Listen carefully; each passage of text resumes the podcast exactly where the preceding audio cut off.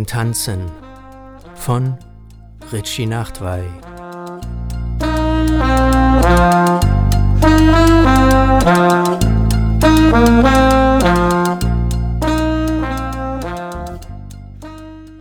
Der Regen überzieht das Land mit seiner Gravur, klebt sich an Mauern und auf Asphalt, als Trine nach dem Tanzen nördlich geht. Regen überzieht das Land mit seiner Gravur. Von irgendeinem Song irgendeiner Band hat sie diese Zeile behalten. Das Konzert damals hat gefetzt, auch wenn dieser Song einigermaßen lahm war. Wo war das noch gewesen? Sie hat sich jetzt von der Party ausgeklinkt und verschwindet von hier. Gezielte Kleinstschritte hat sie bis eben auf den welligen Linoleumboden getröpfelt, der mit jahrzehntealten Flecken bemustert zu sein schien, Janek dicht vor ihr.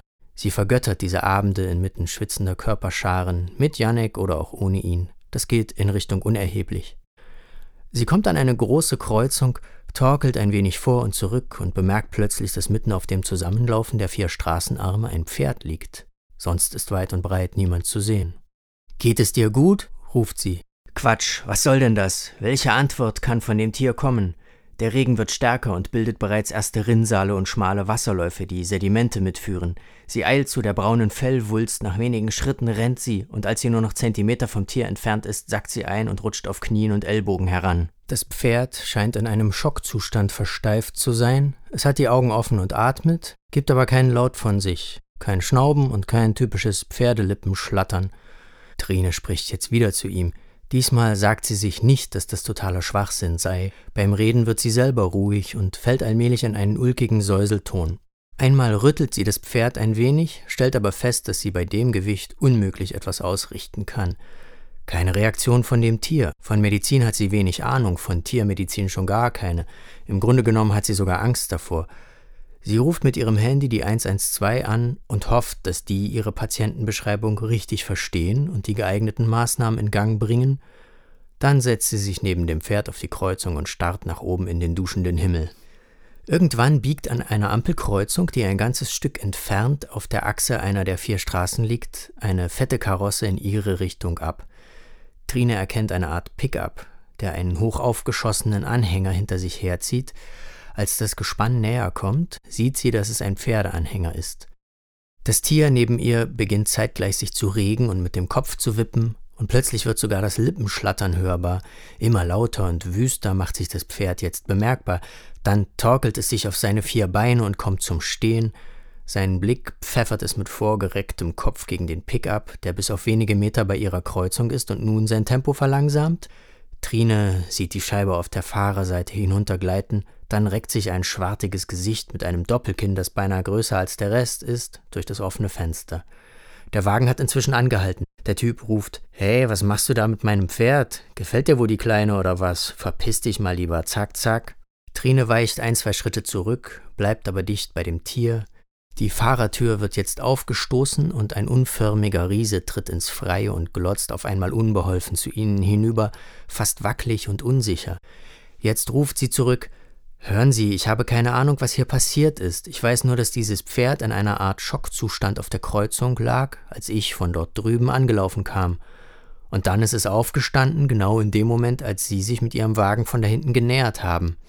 Die Polizei oder die Feuerwehr oder so müsste schon unterwegs sein, ich habe angerufen.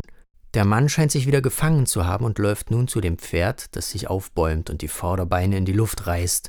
Trotzdem lässt es zu, dass der Typ ihr Halfter zu greifen kriegt und nun heftig daran herumreißt, als wäre er unter Wasser und hätte das rettende Tau vom Boot in der Hand. Unter Wasser ist ihr eigentümliches Trio hier allerdings, denn der Regen platscht noch immer wie aus Kübeln und hüllt sie in sein Omni nass. Der Typ zerrt das Pferd mühsam in Richtung des Anhängers, es folgt, schenkt ihm aber jeweils nur wenige Zentimeter um Zentimeter. Trine steht hilflos daneben. Sie weiß nicht, wie man mit Pferden umgeht. Und dem Miesepeter Kavenzmann helfen will sie sowieso nicht bei seinem Rumgeflapse. Jetzt sagt sie, also was ist denn vorgefallen mit dem Tier? Ich meine, wieso lag es hier mitten auf der Kreuzung, völlig allein? Steck deine Nase nicht in Dinge, die dich einen feuchten Dreck angehen. Ich hab schon mal gesagt, verpiss dich. Ich für meinen Teil werd allemal zusehen, dass ich hier wegkomme, wenn die Dame sich endlich bequemt, in ihren fahrbaren Untersatz zu latschen. Verdammtes Vieh, jetzt mach hin, dass dieser bekackte Regen dazu.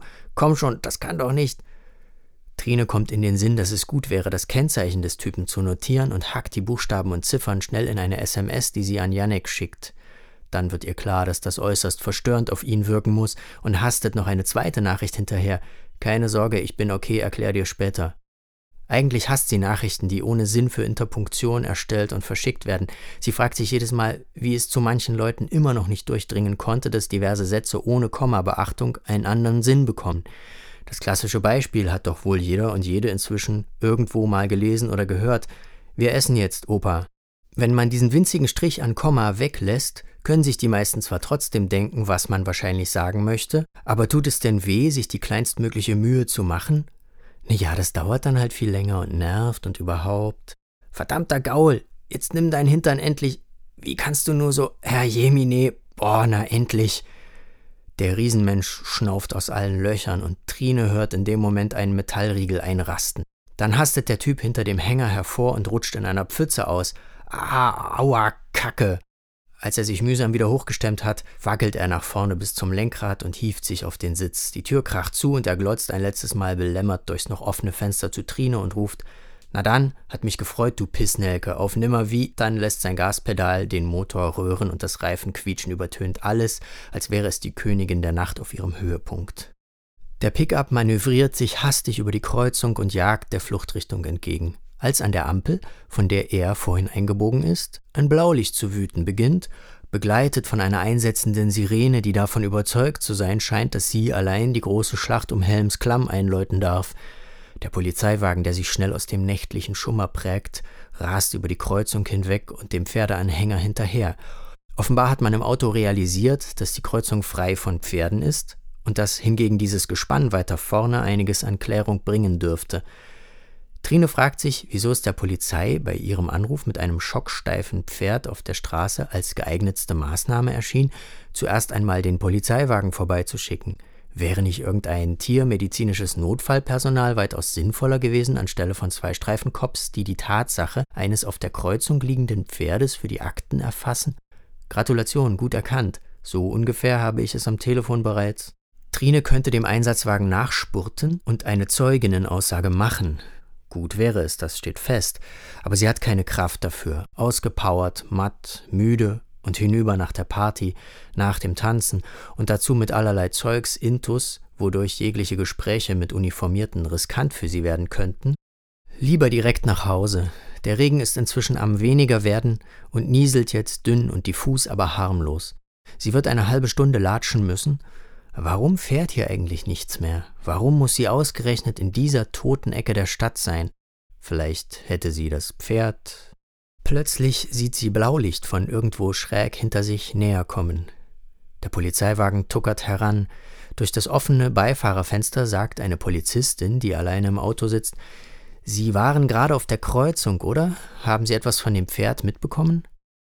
Trine bündelt alle Energie in die Zielperson vor ihr und sagt mit der bestmöglichen Gefasstheit Ja, also ich war es, die bei der 112 angerufen hat. Ich habe das Pferd auf der Straße gefunden, es lag dort allein und stand offenbar unter Schock. Ich weiß nicht, ob man das bei Tieren auch so sagt. Kurz darauf kam ein Pickup angerauscht. Der Fahrer hat mich übel beschimpft und mir gesagt, ich soll die Finger von seinem Pferd lassen und mich verpissen. Er hat das Tier in einen Anhänger gezerrt und ist weggefahren. Er wirkte aggressiv, deswegen habe ich mich nicht getraut, ihn aufzuhalten. Auf mein Nachfragen, was denn vorgefallen sei, hat er nicht reagiert. Die Polizistin überlegt nicht lange und sagt Würden Sie mich bitte begleiten? Wir benötigen Ihre Aussage als Zeugin. Trine ist unschlüssig, ob das eine gute Idee ist, denkt dann aber an das Pferd und steigt in den Streifenwagen. Nach etwa einer Minute erreichen sie den Pickup und den Anhänger, aus dem ein struppiger Schweif wedelt. Ein Polizist steht bei dem Pferdemann, der jetzt in Handschellen gegen seine Fahrertür lehnt. Die Polizistin sagt, er ist mehrfach vorbestraft wegen Tierquälerei und illegalem Tierhandel. Sie müssen nicht aussteigen, wenn Sie nicht wollen.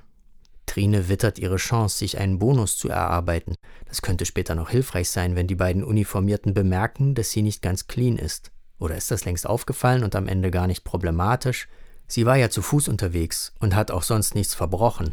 Sie sollte sich keinen Kopf machen, einfach aussteigen, nochmal sagen, was sie gesehen und gehört hat und sich dann vielleicht sogar im Polizeiauto nach Hause fahren lassen.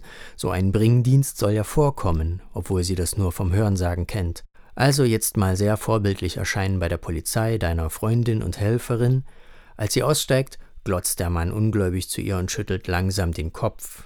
Trine ist sich nicht sicher, was er ihr damit sagen will, als wären die beiden irgendwie Verbündete oder so. Sie geht mit der Polizistin näher heran und bekommt einen Augenblick für die unkommentierte Betrachtung der Szenerie geschenkt. Dann wird sie wieder zum Streifenwagen gebeten.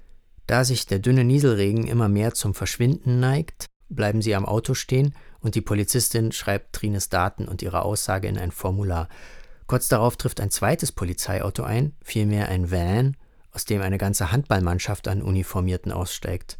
Was wollen die alle hier? fragt sich Trine. Es geht um einen Typen und sein Pferd. Ist ja nicht so, als wäre es Pablo Escobar oder so. Andererseits, wer weiß, was bei ihm alles im Argen liegt. Die Polizistin nickt ihr zu. Sie sind dann fertig und können gehen. Sollen wir Ihnen ein Taxi kommen lassen? Trine schüttelt den Kopf. Eine kleine Enttäuschung macht sich breit. Aus ihrer Heimfahrt im Streifenwagen wird wohl nichts. Sie schaut noch einmal auf den Pickup mit dem Agro-Typen in Handschellen, dann auf den Anhänger, aus dem der gespannte Schweif unrhythmisch hin und her wedelt. Dann läuft sie los aber nicht in Richtung zu Hause. Sie hat ihre Meinung geändert und spürt neue Energie aufkeimen. Die Party ist bestimmt noch in vollem Gange. Janek wird noch immer völlig hypnotisiert auf dem gleichen Viertelquadratmeter tanzen wie vorhin. Genau, tanzen, das ist es, was sie jetzt braucht. Verschmelzen mit dem welligen Linoleumboden unter ihren Füßen.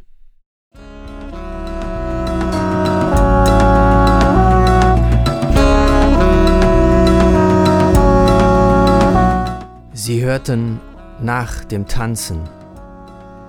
Geschrieben, gelesen und produziert von Richie Nachtwey. Musik Pin Addicts.